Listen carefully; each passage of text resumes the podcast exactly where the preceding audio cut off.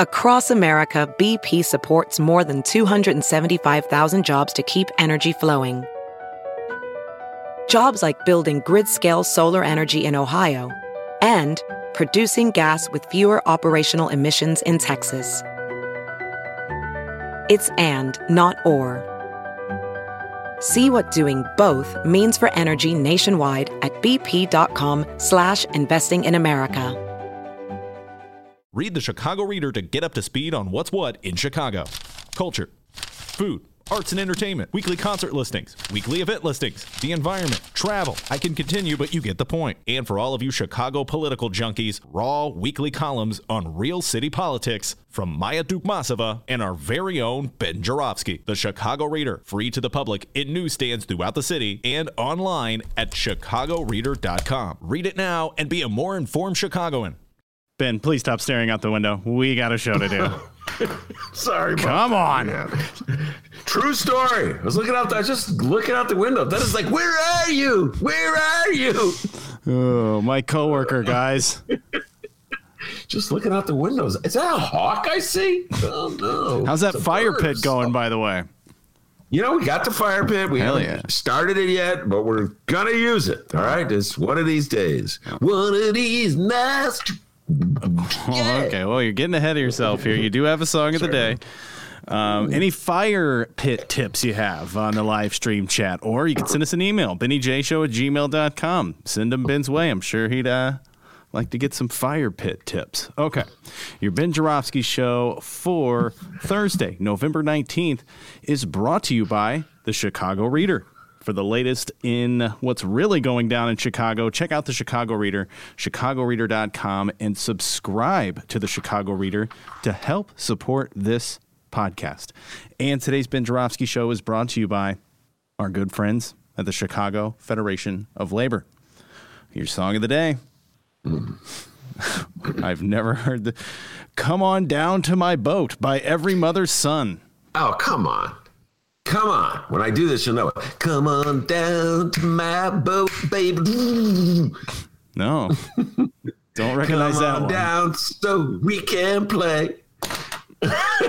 one of the worst songs of the 60s. And now it's on my mind. It'll just sit in my mind, lodge there for 24 hours. All right, let's redo that. Anyone else on the live stream chat have a song? I'm just kidding. The Ben Joravsky show starts now.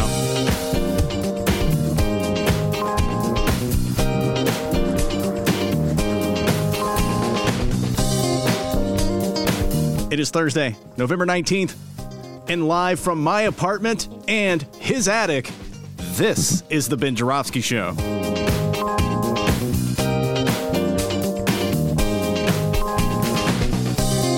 Today on the program, it's our Chicago Reader colleague, Maya Dukmasova.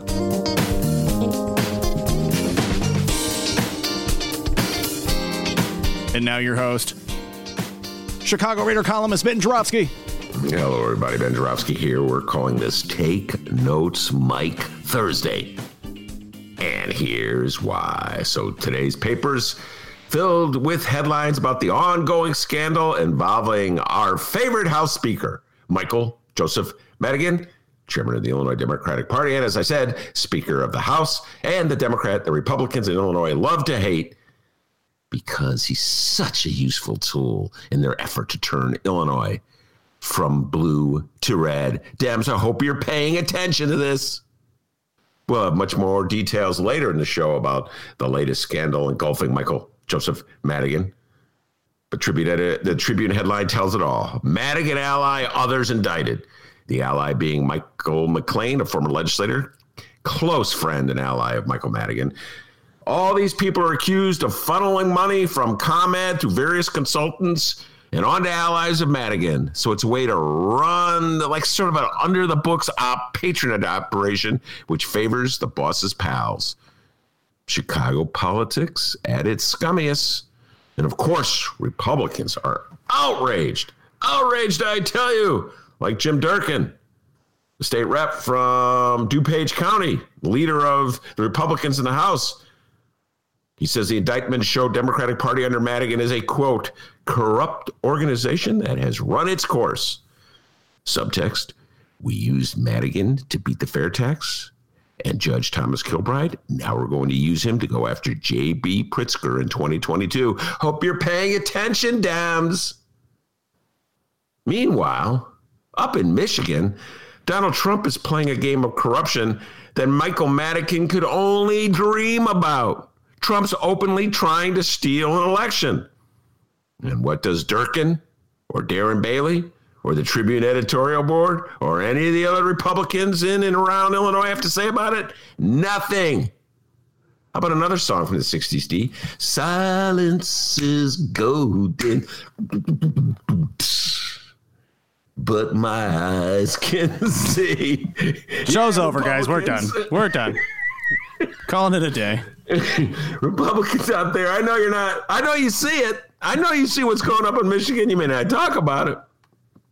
So let me help you out, Republicans, since the cat seems to got your tongue when it comes to corruption by your party.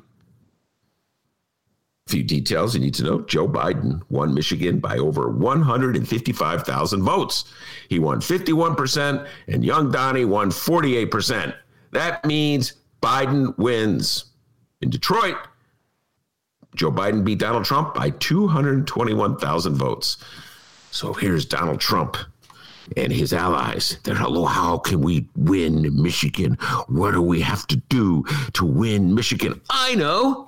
Ding. A light goes on. We got to do what we can to throw out all the votes that came out of Detroit. Then you can move 16 electoral college votes from Biden to Trump. The key body in all this is the Wayne County Board of Certifiers, which must certify the votes. I know these are details and it's complicated, and that's why it's so hard to follow politics, folks. Details, details, details. Anyway, Detroit is in Wayne County. Wayne County Board of Certifiers must certify the votes. There are two Dems and two Republicans on that board. Monica Palmer and William Hartman are the names of the Republicans. Remember those names. On Tuesday, the Dems voted to certify the election results, and the Republicans voted not to certify. A tie means no certification. The mo- a case moves to the states. Republican member Monica Palmer offered a compromise. She said, I would be open to a motion to certify communities other than the city of Detroit. Oh, there's like, what kind of compromise is that? What did the Dems get out of that? Wait, let's see. We throw out all the Democratic votes and keep all the Republican ones. Mm, not quite seeing what we get out of that. Here's my counteroffer, Republicans.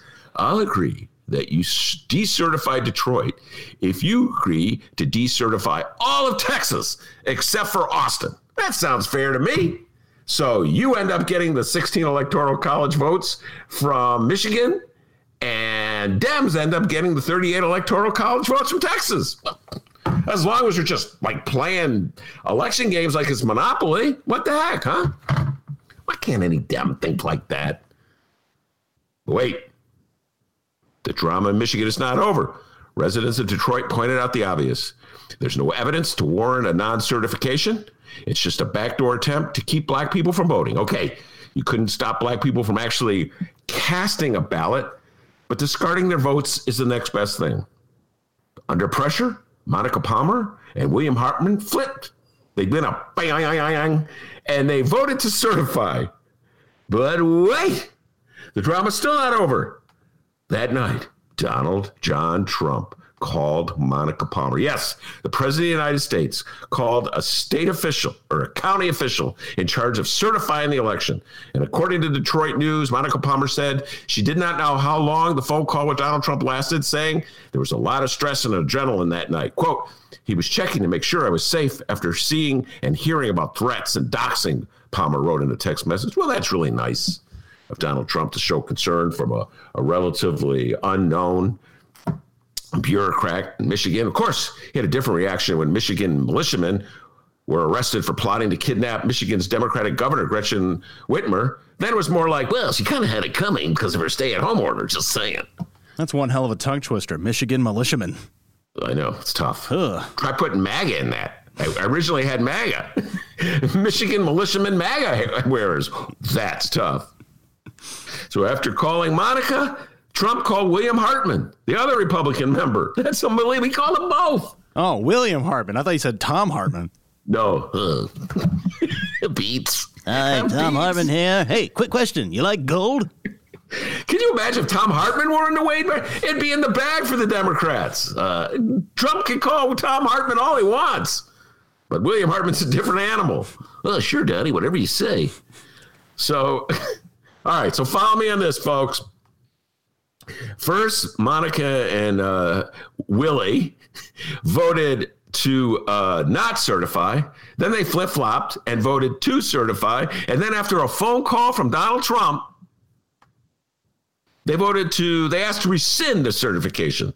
So you're keeping track at home. It's like, no, yes, and now no. And I make fun of myself for flip flopping. I'm Michael Joseph Madigan. Just did that for Dennis. He loves it when I do the. Oh, I'm not the only one, all right? Come, coming soon, boing, yoing, yoing, yoing t shirts from the Ben Joravsky show. That's actually not bad. Can you imagine the outrage from Durkin? Darren Bailey, Tribune editorial board, and That is Rob correct. The public faces of the Illinois Republican Party.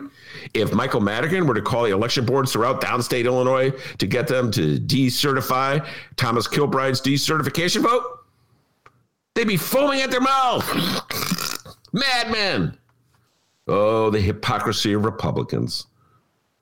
Dems, the only Democrat in the state of Illinois who plays the game like Republicans is Michael Madigan. And that is why Republicans are so eager to get him out of the game.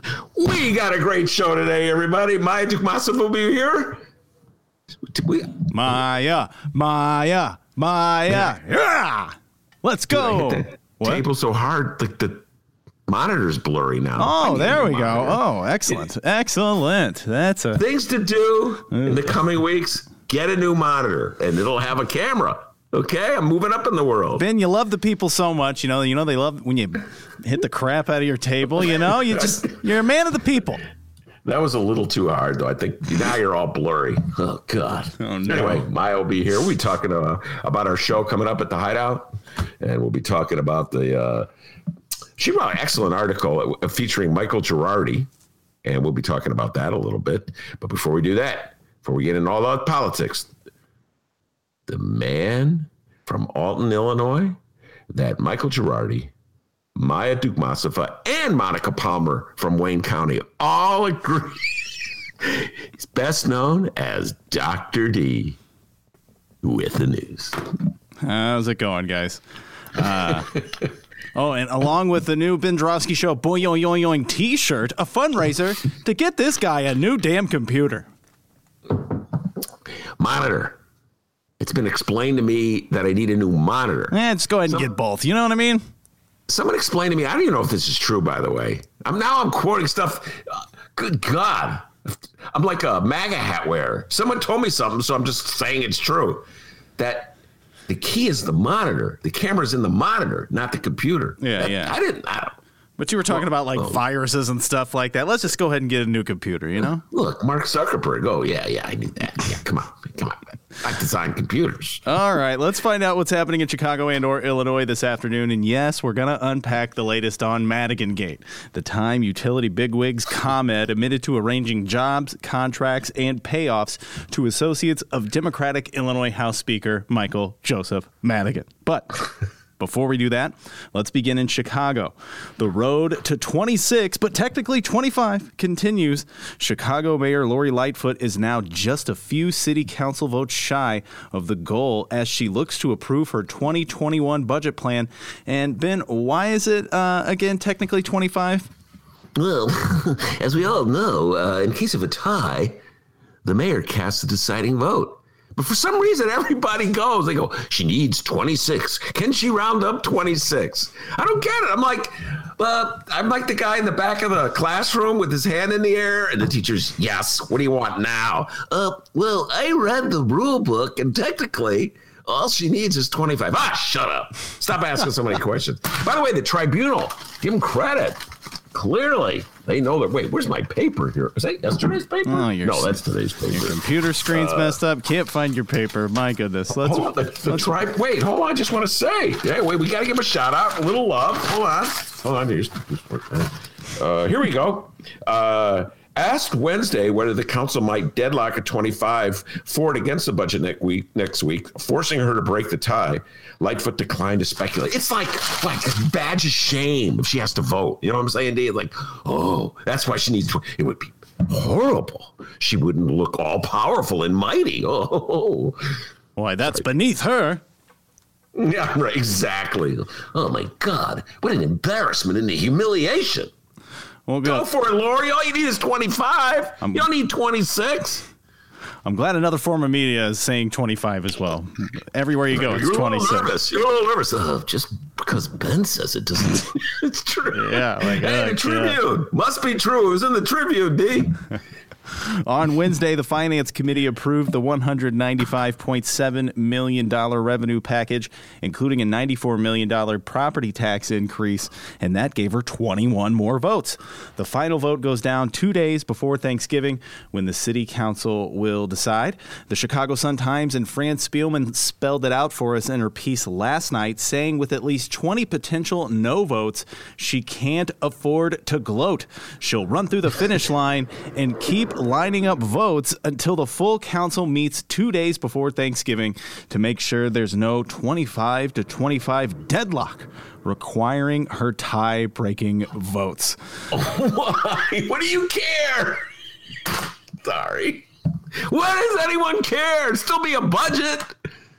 They care about that in, in national politics? Right now, the Dems are begging, begging Georgia voters to elect two Democrats. So it's a 50 50 tie in the Senate. And then Kamala Harris decides. Do they care? I know, D. I know it's a small point. I know. Get over it, Ben. It's a small point, but it says so much about Chicago. Sorry, D. Never get over it, all right? That's great content for our show. Please, never get over it. Come on. All right, now we do have some quotes from the mayor after the finance committee gave her revenue package the green light. Quote, We've done a lot of work over these past couple of weeks, listening to our colleagues in city council, listening to our partners in organized labor. and the changes that have been made to the budget over time really reflect uh, really reflect that listening, that learning, and that partnership. Lightfoot said the relative ease with which her revenue package and massive borrowing cleared its first hurdle shows a majority of aldermen understand their responsibility to quote meet the challenges that this very difficult year has presented. I'm sorry, man. The mayor went on saying, quote, our residents expect us to lead. They expect us to step up and make the hard decisions, particularly in difficult times like these. I'm grateful. We take nothing for granted. We're going to continue to work hard. We're going to continue to listen to our partners in the city council. I didn't mean to laugh at Lori's remarks, but it's like when they do what she wants, they're being responsible. That's the part that made me laugh. Well, good. They're responsible. They're grown ups. They're mature. They're not children and babies. Like, it's a childish thing to go against her. You know what I'm saying? That's that Chicago mentality, folks. The mayor is the adult. The mayor is the grown up that we look to to lead us. Everybody else who dares to criticize the mayor is a child, an infant, a baby. Meh, take your pacifier. So, you know, oh, I'm glad they were responsible. They did the right thing. Man, it's just like one mayor to the next. Sounds just like Rahm. Sounds just like Daley. They all learned it from Daley, who learned it from Daddy Daley. Yes, the all responsible alderman. I don't know, D. I, I, I have to tell you, man. The way we do things in the city of Chicago. By the way, it's just a punt budget. I know I'm getting ahead of myself, but that's all this is, folks.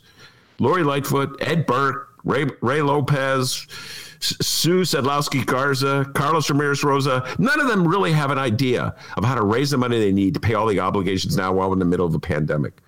I mean, I give Carlos, he probably comes closer than anyone else because he's got progressive ideas, but those progressive ideas won't pass because hmm, most of the aldermen are afraid of raising taxes or rich people.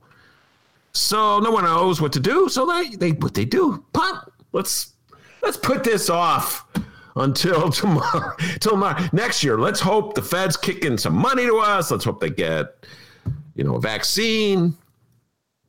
And then we'll have the money that we don't have now. And so we'll borrow money now.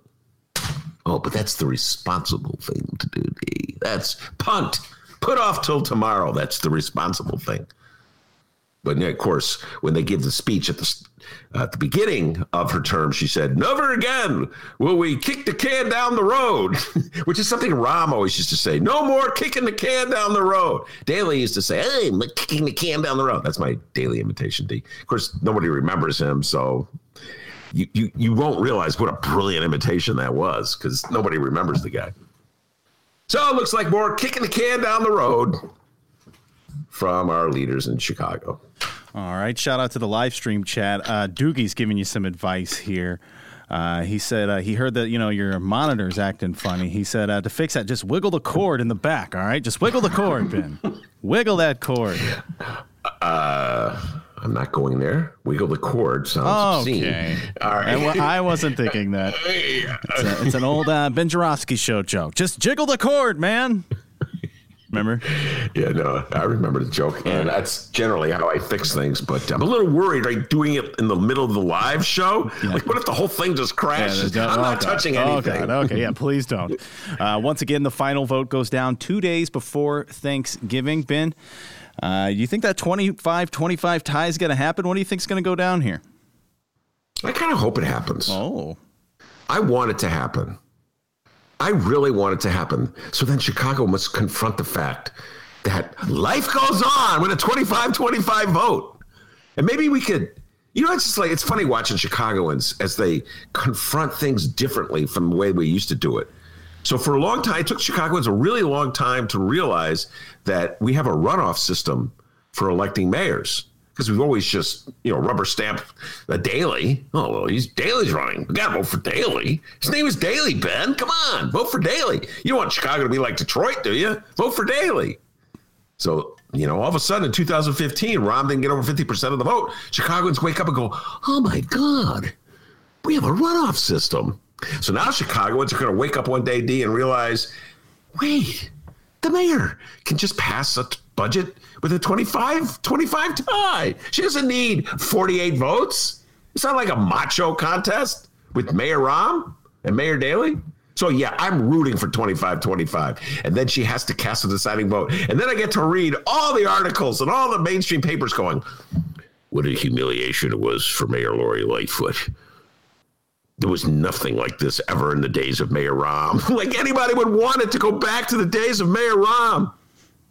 Say this about Lori Lightfoot. She may not get 48 votes uh, from the Chicago City Council, but as of yet, I know of no evidence that she concealed evidence of a murder, which Mayor Rahm did, if you recall. So I'm just saying, folks, I know the bar is low when it comes to comparing uh, Lori to Rahm, but I'll take the 25 25 tie over the 48 to 2 votes in a heartbeat over concealing evidence of a murder. Go ahead, young man. By the way, no public events scheduled for Mayor Lightfoot. How did you go from sharing stories over the years to deciding to write a book? Good question, Mayor. Good question. All right, let's talk marijuana news. We have another recreational cannabis license debacle to talk about. So far, it's been a hot mess. For those who don't know, Illinois has put together a lottery system for awarding licenses to potential recreational cannabis shop owners. But so far, the state hasn't technically been awarding the licenses with the ability to pay for and enter more than one application into the lottery.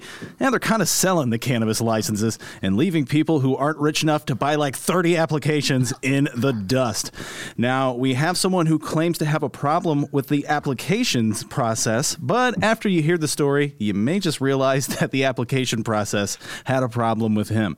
Now, Ben, you already know this, but at the Chicago Sun-Times, when it comes to marijuana, he's on it. The following comes from Sun Times reefer writer Tommy Two Joint Schuba.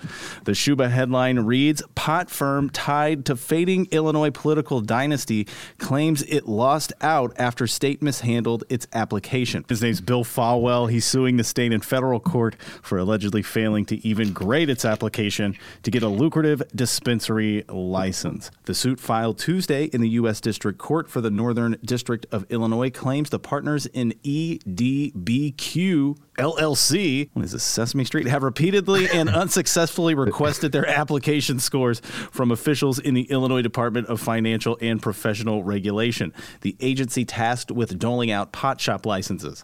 If the application had been scored, the suit holds that EDBQ would have likely received all available points and become a finalist to open a dispensary. While the lawsuit frames many of the current finalists for the next round of pot shops permits as politically connected insiders, this Fawell comes from a family that traces its roots to DuPage County's original settlers and has sent members to Congress and state legislature.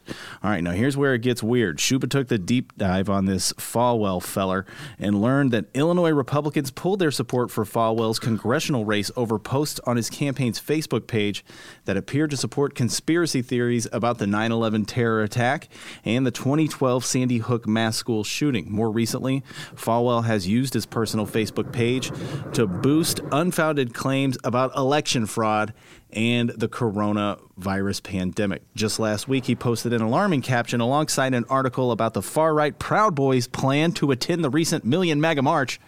And Fawell wrote in all caps, just let us know and we'll be there, armed. Mm.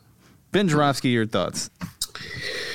Wow. First of all, great story, Tom Schuba. You are really on a roll. Tommy, of course, did the one we talked about uh, earlier in the week, having nothing to do with reefer, about uh, Mayor, old man Mayor Daley's, what is it, great grandkid? Uh, check out that uh, riff I went on him about that. Uh, that story is uh, old man Daley a racist. That was the issue there.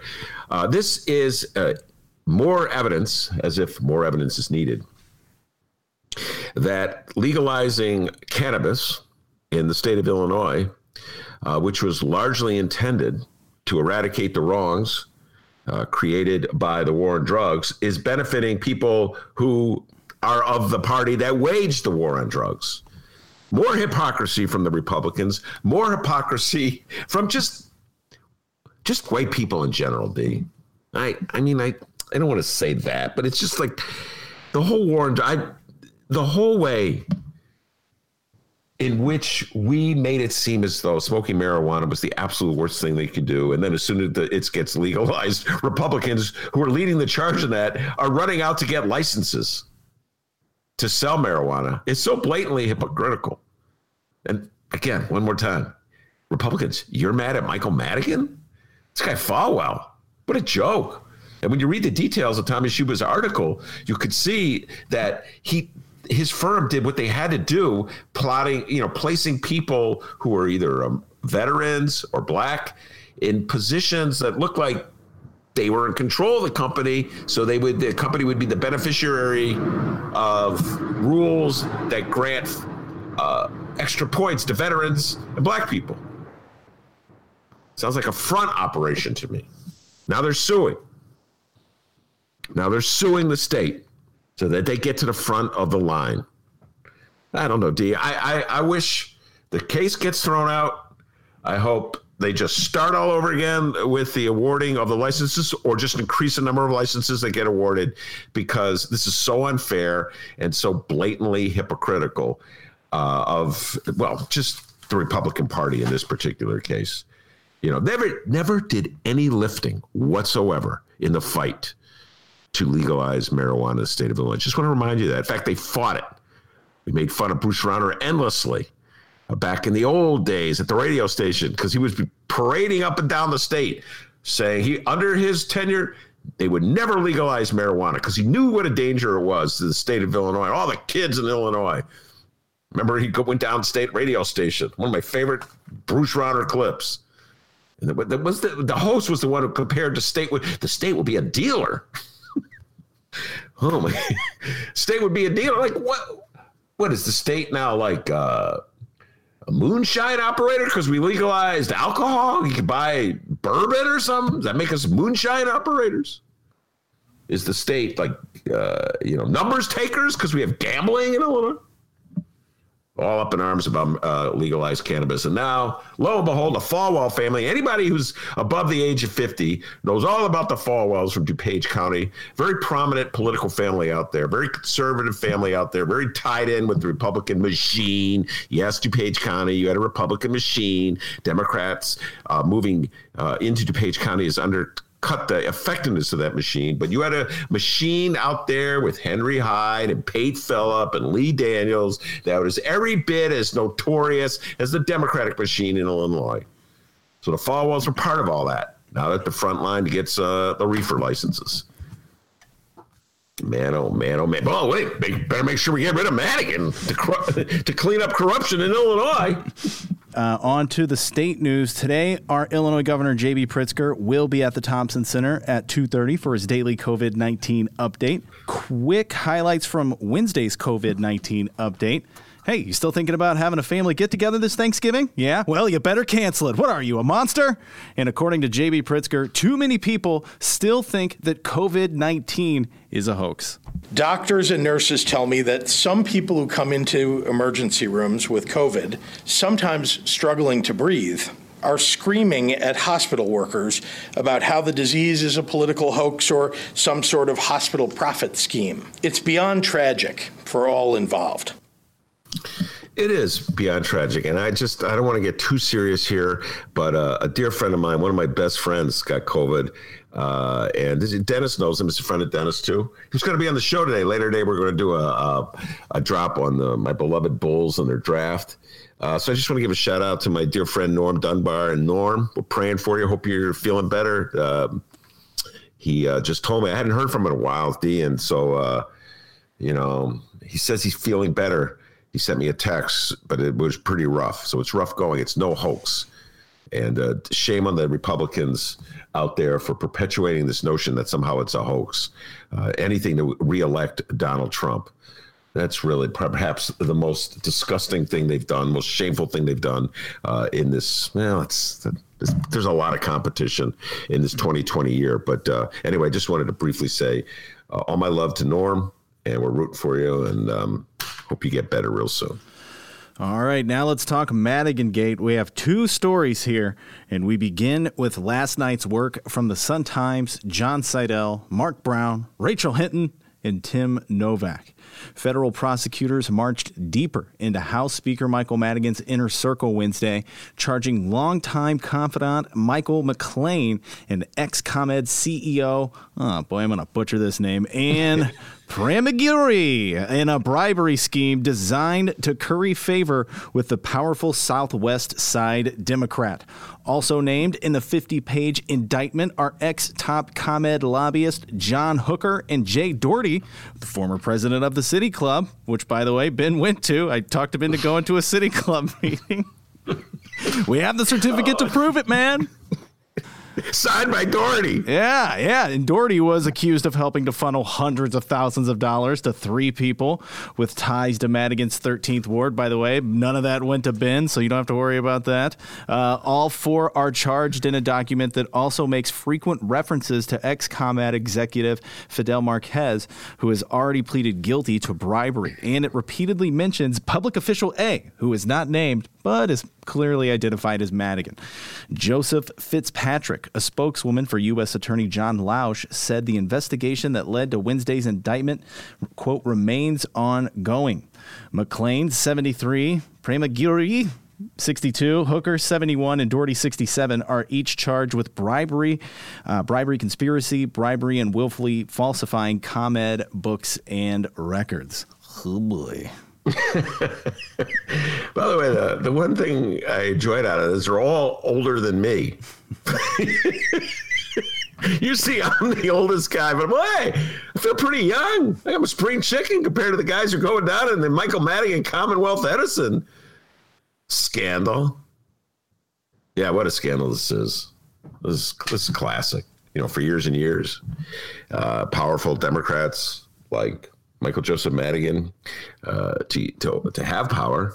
What they do is just you know hire their their cronies, friends, uh, and uh, acolytes, put them on the payroll, and then insist that at election time go out and harvest that vote. Uh, and a whole series of successful anti-patronage lawsuits have just undercut the effectiveness of patronage, old fashioned kind of patronage uh, in Chicago and in Cook County and the state of Illinois. Republicans did it too, folks. Just to remind you, we were just talking about the Fawells of DuPage County. Pate Philip, man, it was the tollway authority. They called it the Taj Mahal. Isn't that funny how Republicans just like forget the, the scummy stuff that they do? They're just so outraged by Michael Madigan. Yeah, the Taj Mahal. I remember the Taj Mahal. It was the tollway authorities headquarters out in DuPage County. They had so many crony, they had so many patronage hacks, like down in the basement, filing papers. Republicans played that game too. But anyway, a whole series of anti-patronage uh, rules have undercut the effectiveness of political patronage, the traditional political patronage in the city of Chicago, the state of Illinois. So they got a little more creative, D. you got to give Madigan credit, you know? Oh, you stop me here, I'll do this here. So apparently, allegedly, D, allegedly, got that? Oh yeah, don't forget that word. Oh, that's always allegedly, there. Allegedly, allegedly, they cut a deal where Commonwealth Edison gave money to various consulting firms or law firms, what have you, and that turned around and hired cronies of Madigan. There's some great quotes. I don't know if you're going to get into the great pre-show planning. So yeah, yeah, it's just you know, let's Madigan has responded. I have the press release and we're going to read it. But now comes the question we always ask on the Ben Joravsky show when it comes to Mike Madigan press releases. Did Mike Madigan actually write it? Ben, what do you think? Oh, no way. uh, no. Come on. No. That's always the answer. No. My good friend Steve Brown, my good friend. You know what? They should just let Steve be the public. Steve should talk. You know what? Steve wouldn't like pull a Wizard of Oz stunt. He'd be out there facing the cameras. So yeah, I my if I had to bet money in Vegas, this press release was crafted by our old friend Steve Brown. All right, Madigan said in a lengthy two page statement today. And guys, don't worry, we're not reading the whole thing.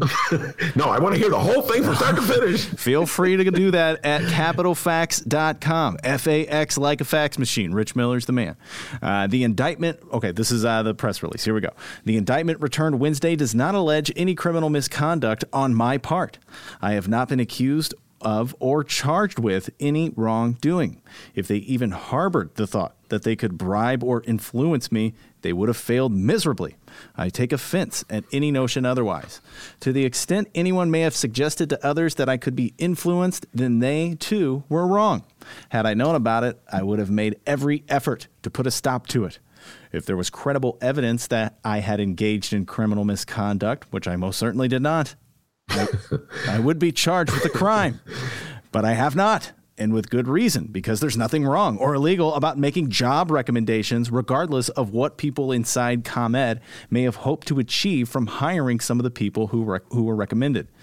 The truth is that I never engaged in any appropriate or criminal conduct, despite baseless speculation alluding to the contrary.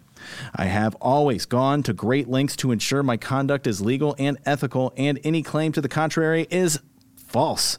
I have always steadfastly worked to build a strong Democratic Party and House Democratic Caucus in an effort to help the hardworking people of Illinois. Well, having heard that, uh, I stand by what I said. I don't believe he wrote it. Uh, it sounds like a committee of people wrote it, and then he edited it. I think uh, I'll bet you anything Steve uh, had a hand in it because the most creative aspect of the whole sentence, of the whole uh, statement that you read, was the sentence where he used the word Harvard. I think Steve Brown is probably the only guy who could have figured that one out because he is a pretty good wordsmith, Steve Brown. So I think Steve Brown wrote it uh, with assistance from some lawyers, and Madigan weighed in there. Well, put this in there, put that in there. Uh, mention apples. No, just kidding. Uh, and um, so, w- what can I tell you, D?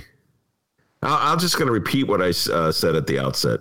What he is accused of doing, uh, in my humble opinion, uh, what he is accused of doing, in my humble opinion, means he should step down on his own as a Speaker of the House and not put us through all this stuff.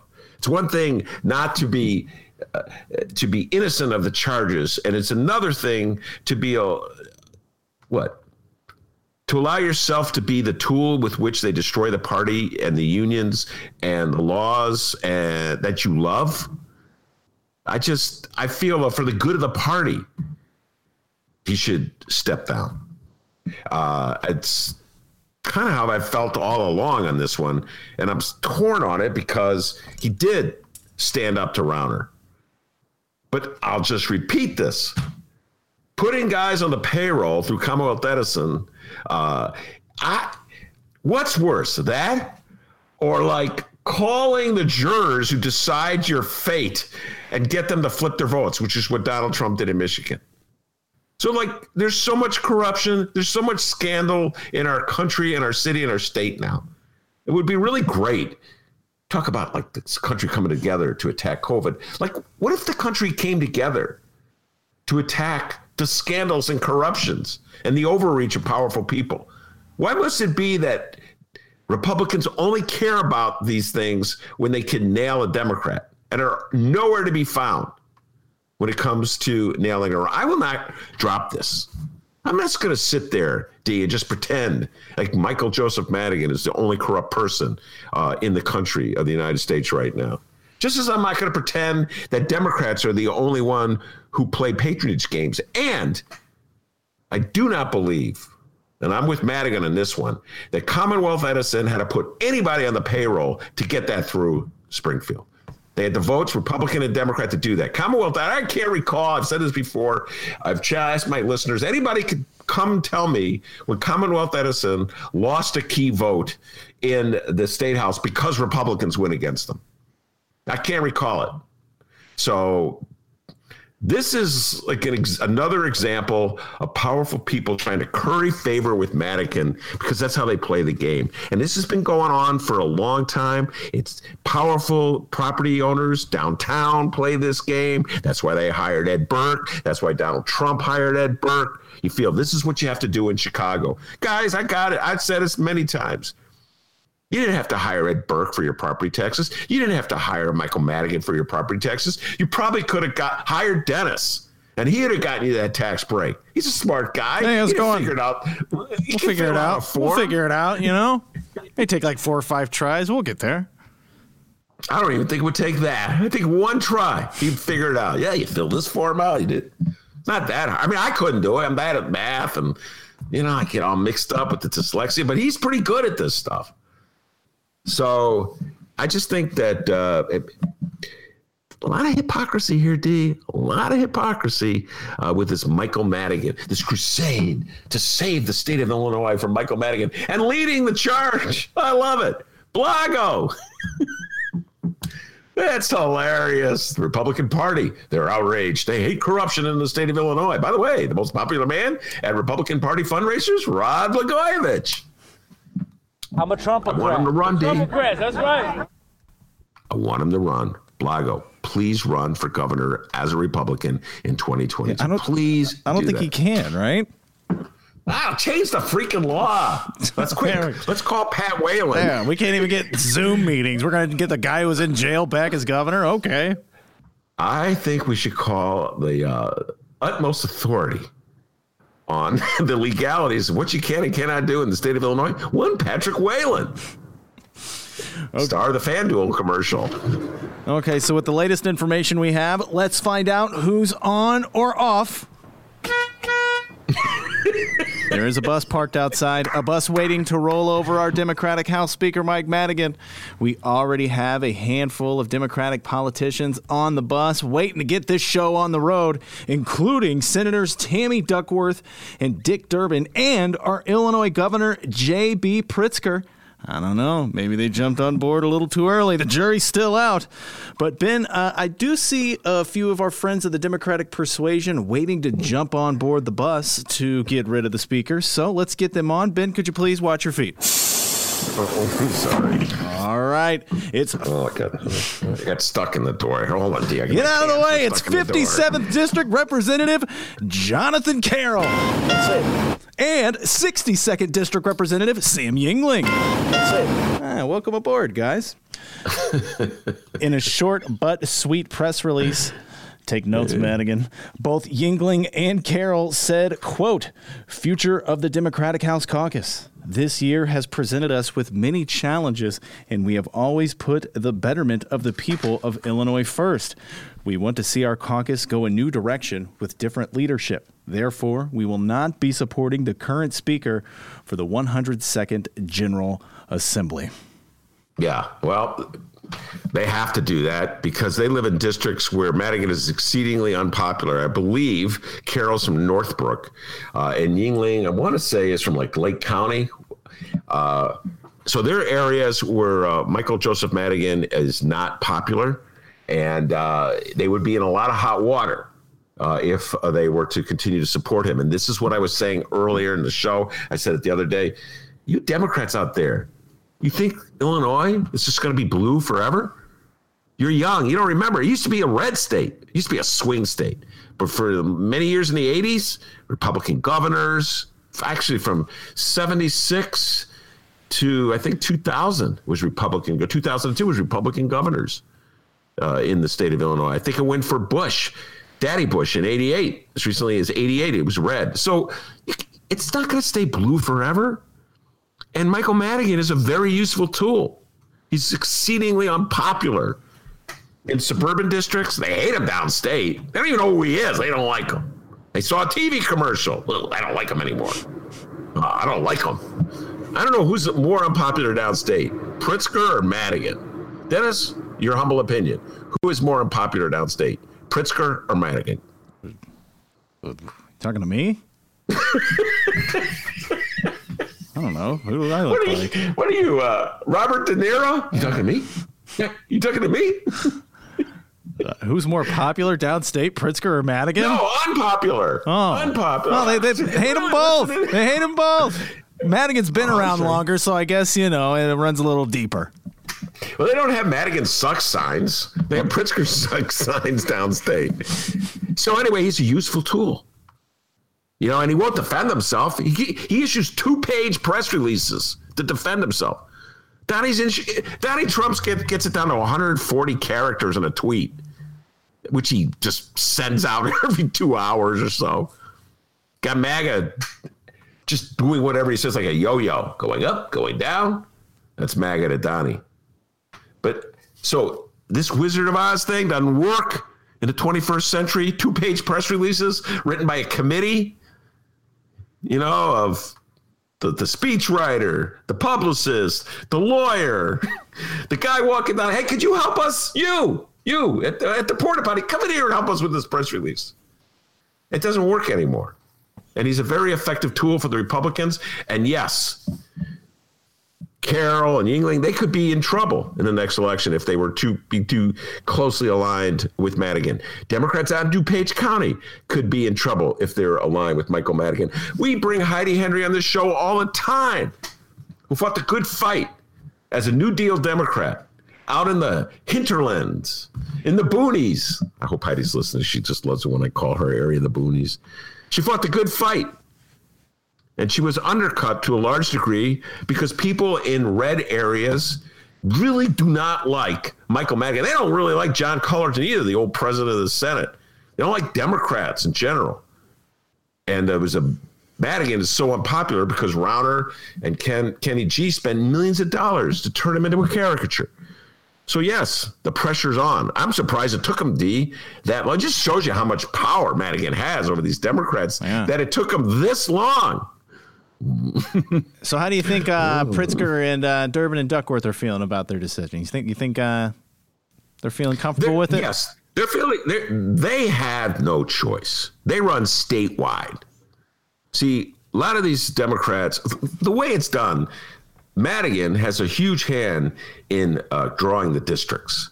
So he draws the districts in such a way to maximize the Democratic vote and guarantee as much as he can that uh, his caucus members win so that he gets to lead the state house. That's how the system works no really different, by the way, than what Republicans are doing in Wisconsin and Michigan, ladies and gentlemen. So don't act like Democrats invented this thing, are the only ones who practice it. So that's what that's how it works. And so, to a large degree, state house Democrats are dependent on Madigan because he literally draws the districts that they live in.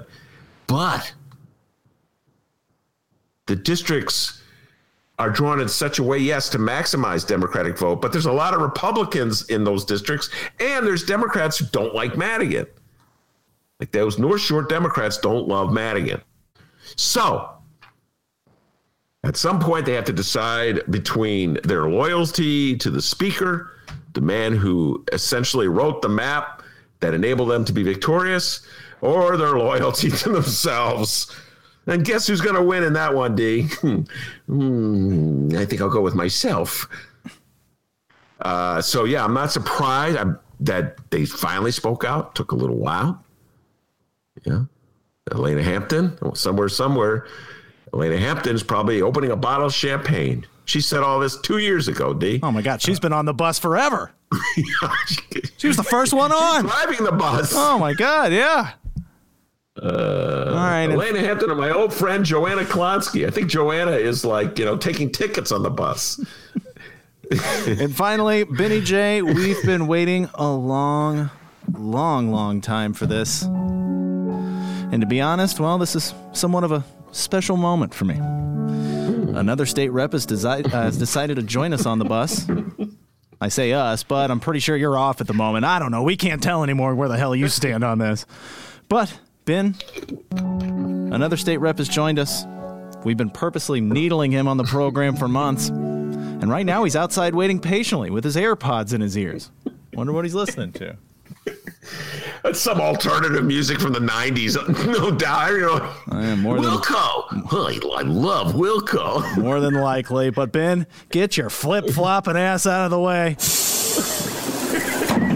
By God, it's the tallest man in Springfield, Democratic State Rep Will Guzzardi. I knew you'd come around, buddy. Oh, hey, hey, your seat's in the back. Here's the press release from Guzzardi. In the back, okay. not a front seat, sir. You're in the back.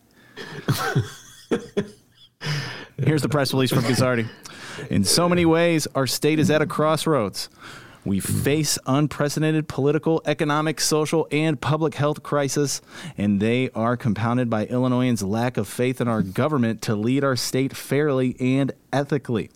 The charges announced last night only confirm what we already knew. The old ways of doing business in Springfield will not be adequate to rise to our present challenge. Hey, I said in the back. Sit in the back.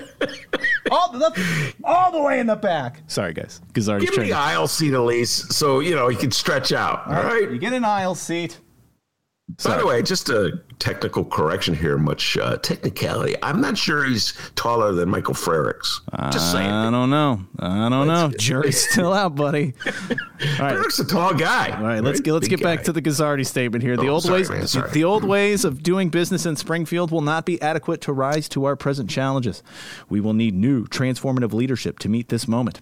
I join many of my fellow House members in asking Representative Madigan not to seek reelection as Speaker of the Illinois House. If he does, we will not be voting for him. And without our votes, we do not believe he will have the requisite number to be reelected as Speaker. It is time for our House Democratic Caucus to decide on new leadership for the 102nd General Assembly. This is a historic moment, and I look forward to the discussion with my colleagues on a transformative new direction for our caucus. With Guzzardi, that now makes 15 state reps asking Madigan to resign and 15 state reps on the bus. Ben, I guess we just got one final question, really, here. You on or off, bud? Uh, right now, uh, I, well, uh, let's see. Where was I last time? I think the show. We don't I've know. Already, we don't know. I think already on this show I've said three times he has to resign. But you know what the heck? Let me flip flop another time. oh, what a Stay, weirdo. never leave, Michael. I'm with you to the end. Come on, Downs. You gotta bite the bullet. I know it's tough. I know you want to. I know he drew the district for you. I know he found a nice aid for you. I know he got a parking pass for you. I know he showed you where the copy machine was. I know he shared his apples with you at lunch. Okay. But sometimes you gotta let it go. My God, I think about it. Like even the Bulls, my beloved Bulls, fired Jerry Krause. Oh, sports analogy that's left all my political listeners. Uh, who? Every now and then, like the Cubs, Theo Epstein parted ways. If we're lucky, the Bears will part ways with Ryan Pace. Every now and then, you just gotta let it go. All powerful people. City of Chicago, finally let it go with Richard M. Daley. Well, he gave up. I guess we'd still be electing him. I like Daley. I, I, I just, I think he really cares about us, Ben. But uh, so you gotta let it go, guys. And Will Guzzardi, let me just tell you, the I remember, I remember when young Will Guzzardi came to Chicago. He's, I think he came from. Don't quote me on this, Steve. I think he came from North Carolina. He, he rolled into Chicago one day. I think I met him was like 2011, and he he ran against uh, Toni Berrios, Joe Berrios' daughter. And he was the crusader, the young reformer, running in uh, Logan Square against the machine. And all the hipsters out there were like, oh, we don't like the Democratic machine and they voted for Will Guzzardi. He did not win in that first election, D, but he kept running, running against the machine, running against the machine, running against the machine. The Berrios machine must go down. And he defeated Toni Berrios and he was elected. And the hipsters rejoiced. They drank. What do hipster beer? What do hipsters drink? What kind of beer? Like hipster beer. Yeah. And IPAs that two hearted bass or whatever it is. That stuff. And what do they listen to? What music do they listen to? Their hipster music, you know. Listen, I'd like to keep should. hipster listeners. You know what I mean? I don't want to start. I like hipsters, but come on, man, you guys love Guzzardi a little yeah. too much. Anyway, Radiohead's not that good, guys. But anyway, how dare you say that? Uh, so anyway, I just thought like, well, you ran against the machine. When are you going to speak up about the Madigan machine? But once you're in the state house, it's a different ball game. People have explained that to me. And you know what, ED, I'm going to say this. I've said this before. I'll say it again. Okay. I shouldn't should not sit here and smugly and arrogantly criticize Democrats who are reluctant to criticize Madigan because I'll remind everyone out there that Madigan is their boss. And when have any of you spoken out against your boss? Even when you know your boss is up to no good. I don't know any reporter in the city of Chicago who's ever publicly gone, said anything bad about their bosses privately. Oh my God, that mother beep, don't quote me.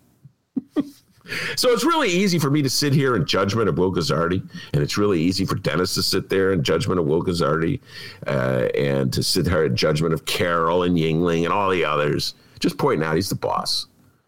So whatever, you know, what, what has a Republican spoken out against Donald Trump?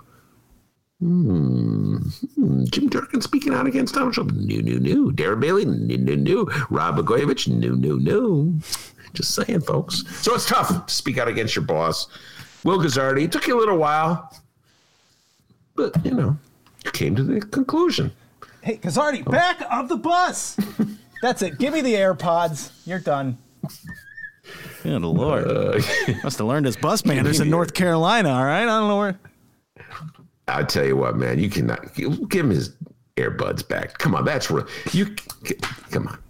Millennials without an earbud? Are you kidding me? Well, you're come not on. even on the bus. What are you even talking about? Just so you know, though, you're not on, but I did. I have a seat saved for you right next to Kelly Cassidy, so don't worry, okay? yeah, Kelly, been on that bus for a while. I can't remember where am I on the bus. I know this: if they ever get around to ousting him, I'll be like the one guy going, "Don't leave." Yeah, everybody goes one way, I go the other. Day, come on, makes life interesting. Yeah, we know you're a weirdo. All right, Steven on the live stream chat uh, finally says. Steven on the live stream chat says, "LMAO, you guys have no handle on hipster culture." And Steven, thank God. All right. I really, I, Stephen, I'm with you. By the way, I'm with you. I, I, have got to study more. I'm going to study more tonight, hipster culture, so I can do a better job. All right, we're going to take a break. But before we do that, find us on social media at Benny J Show, B E N N Y, the letter J Show on Facebook, Twitter, and Instagram. You can always send us an email, BennyJShow at gmail.com. Leave your name and where you're from have a better chance of getting your email read on the program if you do that. And you can leave us a voicemail. That's right. We have a phone number 708 658 4788. That number again 708 658 4788. We're not going to answer, but leave us a voicemail, and there's a good chance we'll play that voicemail on the program. Will it happen a month later? Maybe. All right. Working on that, trying to get better about that. Uh, and also, we want to remind everybody to download our part, or our, our, I guess it's a part two of our program with uh, director Steve James. It dropped last night, and it was a fantastic interview. Ben talked City So Real and so much more. It was a, a great interview with the one, the only Steve James. We're going to do a lot of City So Real projects coming up very soon, so be on the lookout for that as well. All right, we're going to take a break here. By oh, by the way, you can find that at the Chicago Reader website and wherever else you download your favorite podcasts. Okay, we're taking a break, and when we come back. My Duke Masova returns. It's the Ben Joravsky Show. We are live from my apartment and Ben's attic. Don't go anywhere. The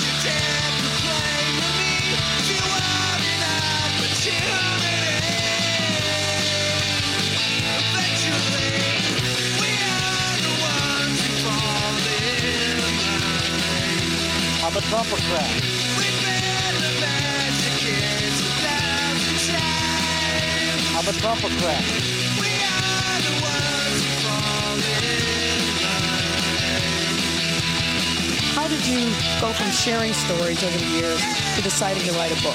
Good question, man. Good question.